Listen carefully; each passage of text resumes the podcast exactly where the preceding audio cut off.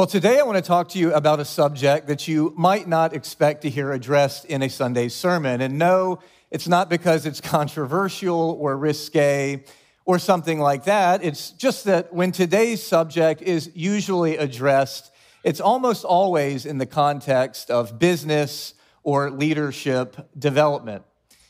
In other words, today's topic is something that you would probably expect to hear about in a TED talk or read about in a business book or maybe a self help book rather than in a sermon on Sunday morning. But make no mistake about it. Today's subject is profoundly spiritual. Uh, not only that, today's topic has the power to bolster and transform everything from our professional lives to our relationships. And hey, it can even catalyze our evangelism. But at the same time, if we neglect to tend to today's topic, we'll go through life in a fixed state of frustration and needless aggravation. And I know you don't want to go through life like that. I certainly don't want to either. So for today, we're going to take some time and we're going to consider what God's word has to say about follow through. Now, the term integrity has been defined in the following way, and I really like this definition. Integrity is doing what you say you're going to do when you say you're going to do it. It's pretty short and sweet, isn't it? Integrity is doing what you say you're going to do when you say you're going to do it. And when we talk about follow through this morning, that is exactly what you should have in mind. Follow through is all about making good on our promises, making good on our word, keeping our commitments, and doing everything within our power to bring something to completion if we have said that we are going to do so.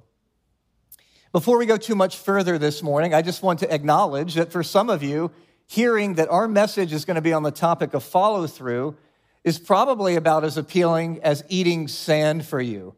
I mean, let's be honest. There are those of you that are out there online or in the sanctuary that when you hear we're going to be talking about follow through, you think to yourself, my goodness, isn't this some annoying type A personality kind of thing? Isn't this something for overachievers, for managers, for people in business, for entrepreneurs and leadership? Maybe that's not you. Maybe you're not that strong in your opposition to hearing a message on follow through, but maybe you think to yourself, surely this isn't that spiritual. Sure, follow through is something we should aim for. Maybe it's a great aspiration, but really, we're going to take a Sunday morning and talk about follow through. It just really is not something that's all that spiritual or important to God. Well, hey, if that's you, glad that you're here with us today, glad that you're joining online. But I want to invite you to consider what God's word has to say about this business of keeping our word and following through. I want you to consider in Proverbs chapter 6, verses 16 through 17. There we read this There are six things that the Lord hates, seven that are an abomination to him. In other words, here's a list of seven things that God really despises. And here we have the first three in the beginning of verse 17. Here are six things that the Lord hates, seven that are an abomination to him. Top of the list, haughty eyes. Would not have expected that to be there, probably, but an arrogant look, walking around with your nose up in the air, looking down on others. That is the number one thing on God's list here that he says he absolutely hates and despises. Number two in the text, we read, here's another thing God absolutely hates a lying tongue. When we say we're going to do something, and we have the time and the power, but we simply don't follow through. God says when you do that, it's something I absolutely detest.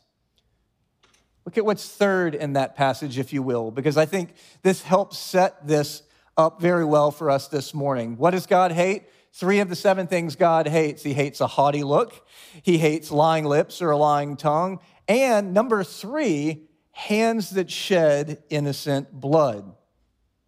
For God, when He's listing some of the things He absolutely hates, he puts an arrogant, haughty look and lying lips on the same level as hands that shed innocent blood.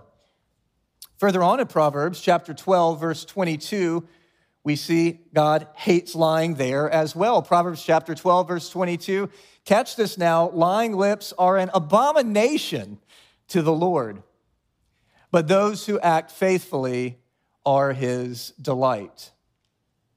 Now, when you think about things that might be an abomination to God, I think for most of us, a lying tongue or lying lips are probably not on that list. But in Proverbs chapter 12, verse 22, God says, I hate lying. It is an abomination. And as we just saw in Proverbs chapter 6, he's putting it on his top seven most hated things list right alongside hands that shed innocent blood. What about in the book of Psalms, chapter 15, verses 1 and 2, and then a part of verse 4?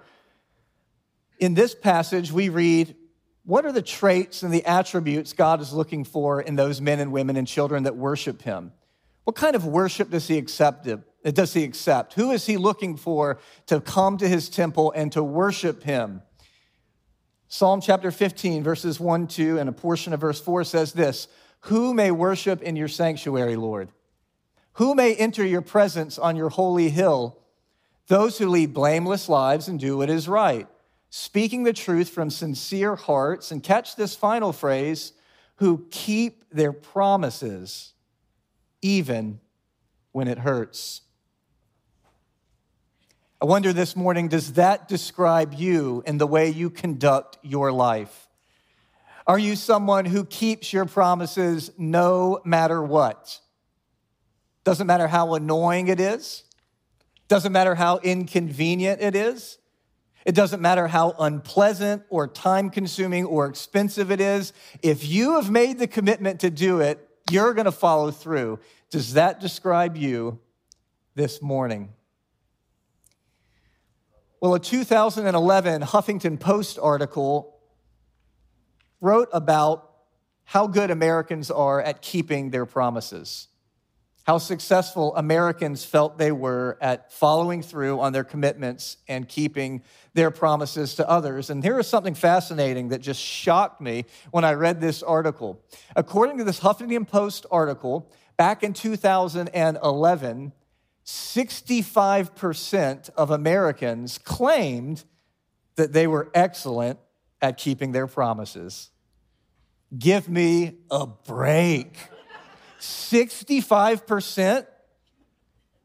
How is it possible that 65% of those that were polled claimed that they were excellent when it came to following through and keeping their promises. What world are these people living in? I would kill to live in a world where 65%, almost seven out of 10 people, kept their promises and followed through on the commitments they made to me. But there's no way, in my view, it's 65%.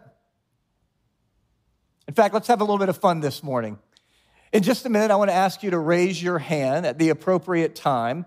And I'm going to ask you all, Grace Fellowship, what percentage of people that you interact with would you say are excellent at follow through? They're just known for doing what they say they're going to do when they say they are going to do it. And I'm going to start with the high percentage and kind of work my way down. And when I ask the question, if you agree with that percentage, simply raise your hand at that time. But before you raise your hand in response to my question, take a few moments, think about the past week, think about the past month, think about the past three months, and just think about all the people you've interacted with. Think about the businesses that you have done business with. Think about the fast food restaurants you have frequented. Think about the doctor's offices, the bankers, the attorneys. Hey, think about this the politicians you voted for. You know, the ones that campaign on all these great promises when they get elected, how great are they on follow through? Think about landlords, think about tenants, think about bosses, think about employees. And finally, think about your friends, neighbors, coworkers, and family. And now let me ask you what percentage of those people do you think are excellent at keeping their word and following through?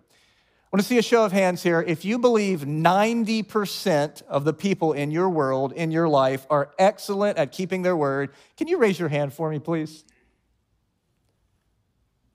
Okay, no one's raising their hand for 90. How about 75%? 75% of the people in your world, in your life, are excellent at follow through. If that applies to you, raise your hand. See one here, one here. I want to know who you do business with. I want to know your friends and family, and I want to get in on that circle. Let's go a little lower 50%. How many of you would say 50% of the people in your life are excellent at follow through? Seeing a few more hands. Well, we can keep whittling it down this morning if we wanted to. I'll just share with you my perspective on this. If I had to put a number on it, I would say it's something like 10 to 12, maybe 15% of the people in my life would I give the rating of A, excellent, when it comes to follow through. But regardless of how you would kind of grade that, we can all see people stink at follow through. I mean, they're pretty lousy at follow through. I was reminded of that just a few weeks ago. There was a woman in our church that was going to have open heart surgery. She was telling me about when the appointment was set because I was going to go visit her after the operation. And her operation was postponed two different times from the doctor's office. The first time due to a scheduling conflict, and the second time due to someone being on vacation in the doctor's office.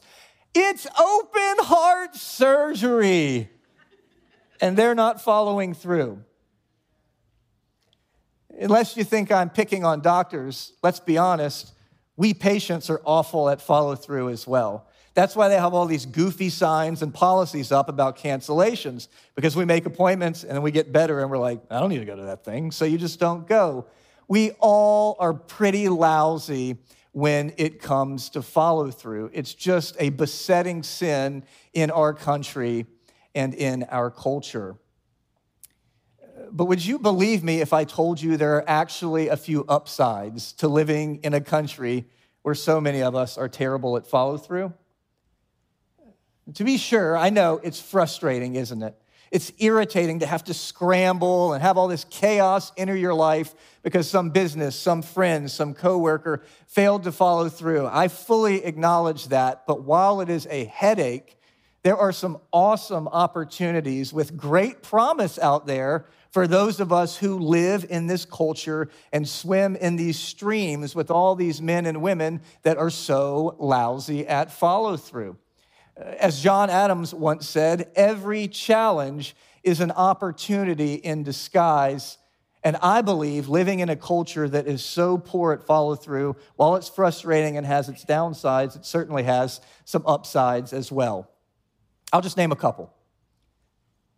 One upside to living in a culture that is so poor at follow through is this there are huge upsides when it comes to your professional development and trajectory. There's big upsides when it comes to your work life. Most of us in this room are working age. Maybe some of you have just entered into that world. Maybe some of you are approaching retirement. Surely some of you are retired. But for those of us that are working, think about the upsides of living in a world where everyone stinks at follow through. I guarantee your coworkers are lousy at follow through. Those men and women on your project, most of them are probably pretty sorry. And the good news that comes with that is if you're like halfway decent at follow through, you are going to absolutely annihilate them. You're going to destroy them. You're going to lap your competition because your competition stinks. I don't care what field you're in. I don't care if it's blue collar or white collar.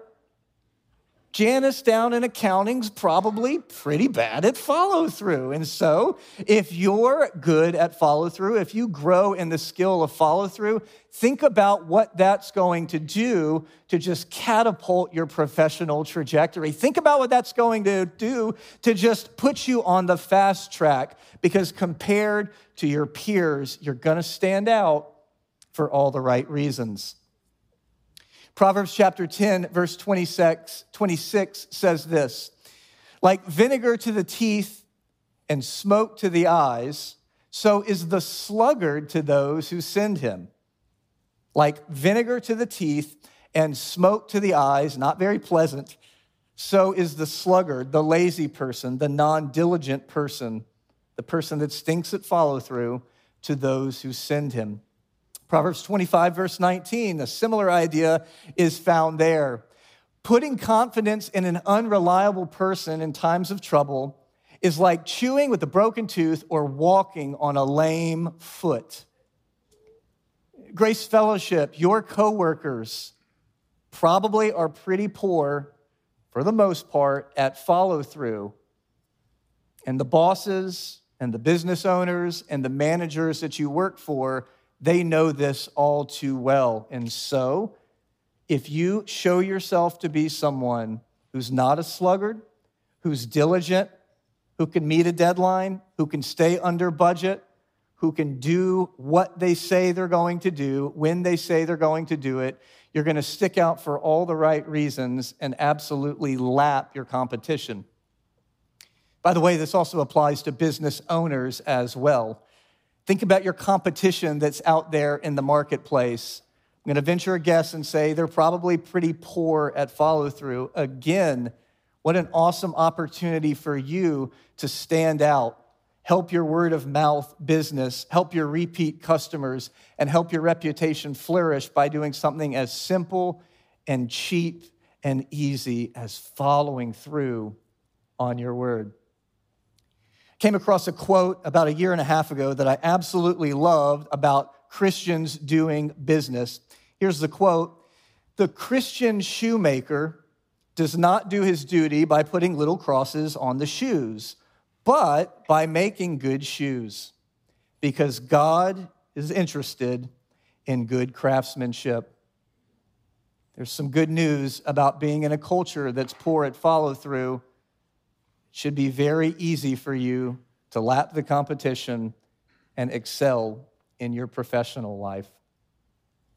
But here's another upside I want you to consider this morning as well that is this there are spiritual upsides to living in a culture that is so poor at follow through. Consider the words of Jesus in Matthew chapter 5, verse 16. There, Jesus talks about the intended effect that his disciples should have on the world. Jesus says this to his disciples Let your light shine before others so that they may see your good works and give glory to your Father who is in heaven. Jesus wants his followers to have these kinds of works that are so good that they draw the non Christians around us in for all the right reasons. You know, if we're being honest this morning, if you're going to follow Christ seriously, you're going to adopt certain beliefs and certain practices that are going to be highly offensive to the world around you. That just comes with the territory. But according to Jesus, there are other kinds of works that we should be doing, that we're called to do, that are good works that will capture the attention of the world around us for all the right reasons. Interesting little note about that short verse when Jesus says, Let your good works draw people in. The Greek word for good there doesn't just mean superior or morally good or upright, it does contain that idea. But within the range of meaning of that word, it also contains the idea of something beautiful and attractive. And when we think about follow through, imagine what it might do to endear us to our neighbors, our coworkers, our friends and to raise the reputation of Jesus if we get more consistent and reliable with follow through. In the 16th century, there was a group of French people known as the Huguenots. The Huguenots were some French Protestant Christians that were known as these sort of artisan craftsmen that had a wonderful reputation in the society as a whole. In fact, there was a saying in the greater culture that endured for decades, and that saying was as honest as a Huguenot. You see, those Christ followers in their business and in their speech and in their follow through had such a reputation that set them apart for all the right reasons that even non Christians would say, Oh, Al, he is absolutely as honest as a Huguenot. Imagine what would happen in the capital district if all the Christ followers in their business and in their social lives grew in follow through. What might that do to rise above the world around us for all the right reasons. So far this morning, we've, we've already seen that God commands us to follow through and keep our word. Hopefully, I've demonstrated to you there are professional upsides to keeping our word and following through. And hopefully, you see there's even evangelistic upsides, reasons why Christ followers should want to grow and follow through because it helps us beautify and adorn the gospel. But while there are many benefits to follow through, if we're being honest, all of us, at least in some areas and to some extent, really struggle with following through. Why is that? Why is something as simple and profitable as follow through so difficult to be consistent with? Well, according to that Huffington Post article I mentioned earlier, when men fail to keep their promises, when men fail to follow through, they usually blame it on one of two things. They either say they didn't have enough time, they blame it on their schedule, or this is going to shock you, women, they blame it on forgetfulness, that they forgot to do something.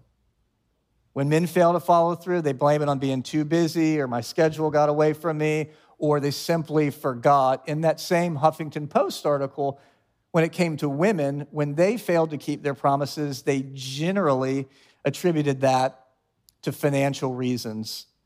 Something wasn't in the budget or something like that. Budgets, time, and forgetfulness. I mean, that pretty well covers the lame excuses we give other people and they give to us when we fail to follow through. But the good news this morning is that God's word has much to say about how we can overcome the limitations placed by our calendar, our poor memories, and our budgets. And so, for the rest of our time together, I simply want to share with you three practical ways I believe we can all grow in follow through. We're going to look at three strategies for improving our following through. The first is this What's a way we can grow and follow through? Simple. Avoid procrastination. Avoid procrastination. In Deuteronomy chapter 23 and 21 and 23 of that chapter, we read about making vows to God, and it says this If you make a vow to the Lord your God, catch this now, you shall not delay in fulfilling it. For the Lord your God will surely require it of you, and you will be guilty of sin. You shall be careful to do what has passed through your lips. Similarly, in the book of Ecclesiastes, we read about vows made to God. Ecclesiastes 5, verse 4 says, When you vow a vow to God, don't delay paying it, for he has no pleasure in fools. Pay what you vow. Simply put, one very easy, doable way we can grow and follow through is to avoid procrastination. As the old saying goes, don't put off until tomorrow what you can do today. What are those things in your mind right now that you need to follow through on that you can do in five minutes, 10 minutes, or maybe by the end of the day? I would encourage you to avoid procrastination because when we let that all pile up, that's when we find ourselves with not enough time to make good on our word. A second strategy for improving our follow through is this hear me this morning. We need to resist the urge to commit prematurely. Resist the urge to commit prematurely. James chapter 1 verse 19 says this, understand this my dear brothers and sisters, you must all, that is all of us, be quick to listen, but catch this now, but slow to speak Similarly, in Proverbs chapter 20, verse 25, we read this Don't trap yourselves by making a rash promise to God and only later counting the cost. You know, some of us are more accommodating by nature than others. Some of us have a really difficult time telling someone no. Some of us have a really difficult time telling some people yes. A lot of that is personality and just different things in our upbringing. But my suspicion is for all of us, no matter how natural or difficult it is for us to tell someone no, there are times when we're just tempted to let that yes get squeezed out of us. We just feel the pressure of it. We want to make the boss happy, the coworker happy, the neighbor happy, the relative happy, the spouse happy, the children happy, the parents happy, whatever. We're presented with a request, and instead of saying, I'll need to consider that, we don't resist the urge and we just commit prematurely. You know, I had a woman after the nine o'clock service stop me and talk to me about this point, and she put this point in some different terms that I thought were kind of colorful and funny. She said, More two letter words and less three letter words will prevent you from saying too many four letter words. There's nothing wrong when we're asked to do something with saying, I'll have to check my calendar, I'll get back with you, but then we actually do need to get back to them with a yes or with a no. Said differently, Christ followers should not let our lips write checks that our lives and calendars cannot cash. Finally, this morning, another strategy, our third and final strategy that we can adopt in order to grow and follow through is simply this have the humility to adopt a system. Have the humility to adopt a system. In the book of Second Kings, there is a Syrian general by the name of Naaman. And Naaman was this very high status, respected military general, and he contracted a very serious, debilitating skin disease. And so Naaman naturally was searching for some cures when someone said, You should go see this Hebrew prophet named Elisha. He can work miracles. Maybe he can heal you. So Naaman thinks to himself, What do I got to lose? I'm going to go visit Elisha. Naaman goes to Elisha's home, but before he can get to the door, Elisha sends a messenger out to Naaman and says, Hey, I know why you're here. You want to be healed of this leprosy. Here's what you need to do. You need to go in this dumpy little Jordan River nearby and dunk yourself in the water. And then when you do that, you will be healed. Well, naturally, Naaman, being a prideful man, being high status, took great offense at this. Uh, first of all, he was upset Elisha didn't come speak to him face to face, but only sent a messenger. But then he was upset at the silly instructions he received. Naaman thought to himself, well, if I need to dunk myself in water, why not do it in the rivers where I'm from? They're much more glorious and beautiful than this sorry little Jordan River. So he wasn't going to do it. But one of his servants spoke up and said, Naaman, in essence, this is what they said to Naaman. Naaman, if Elisha would have said, You need to climb the highest mountain, you need to fight the biggest giant.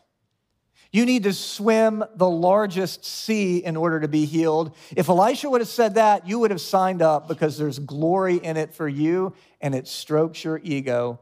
Naaman, the whole reason you're not doing this is because it's humbling. There's no glory in it for you. But what if it works? So Naaman came to his senses. He went to the Jordan River. He entered it and he came out as clean as a baby. His skin disease was instantly cured. You know, I think for many of us, in many areas of our lives, at least this is true for me, sometimes what's getting in the way of my success is not that something's too expensive or too difficult or I'm not smart enough to do it. It's just I'm too proud to take the counsel I've been given.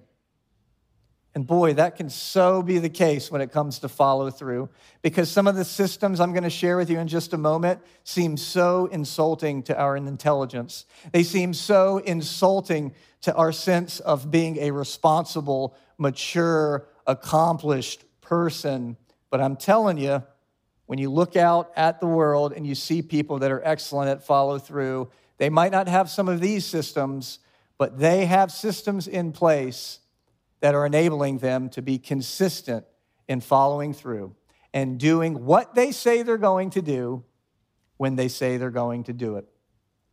So, here are a few examples of systems for your consideration this morning. Walk around with a little notepad and a pen. When you do that, and someone asks you to do something, or something pops in your mind that you need to get done, that you committed to doing, you can write that down.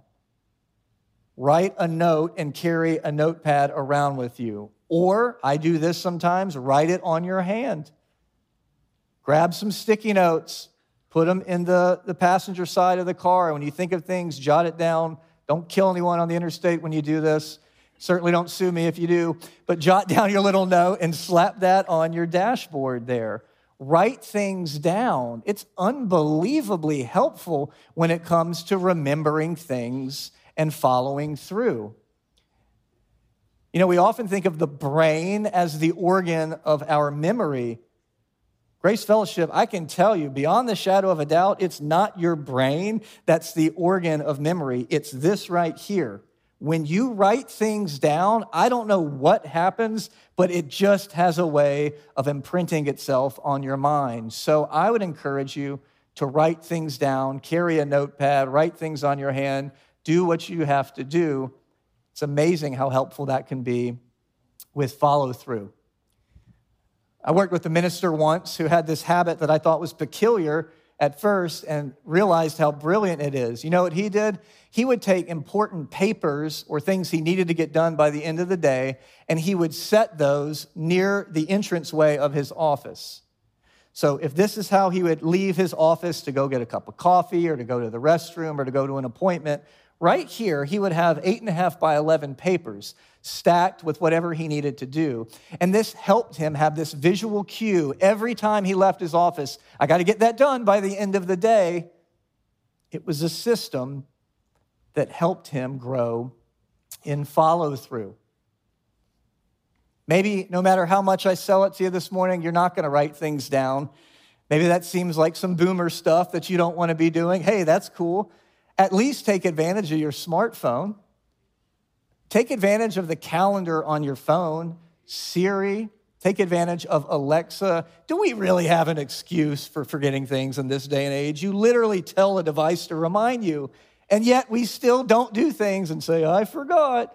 Utilize your smartphone calendar, Alexa, Siri, whatever it is. It'll help you be much more consistent when it comes to follow through.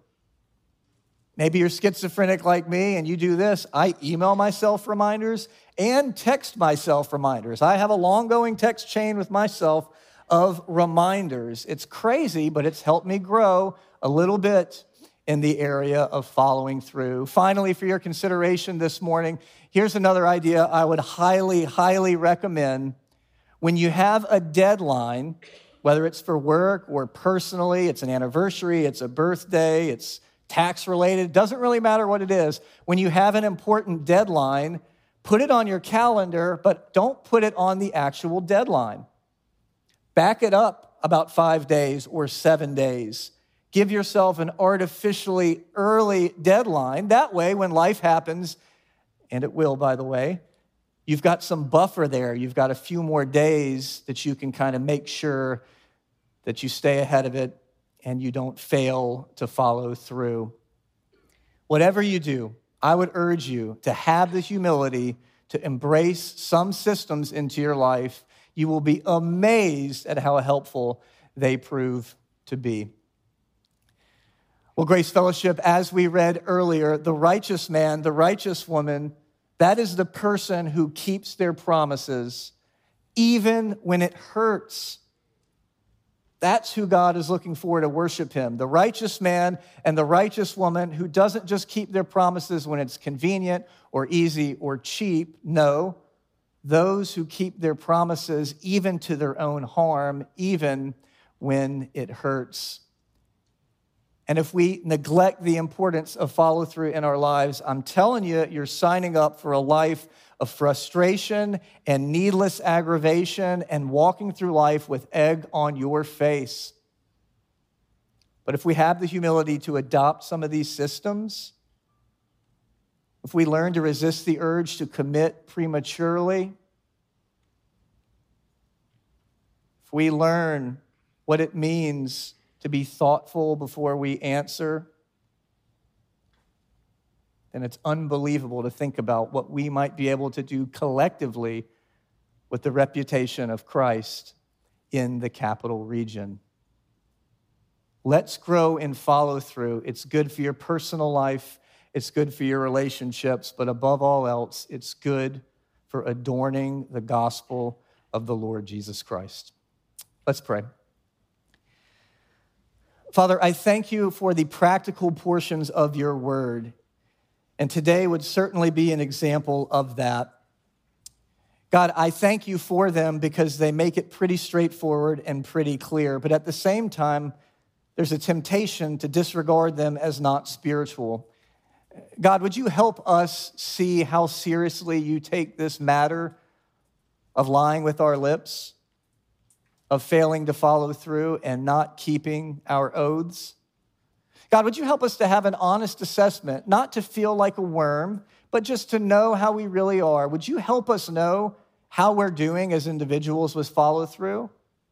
Perhaps there's areas in our lives where we're doing well, but there's likely areas where we're not so consistent. God, would you reveal those by your Holy Spirit today?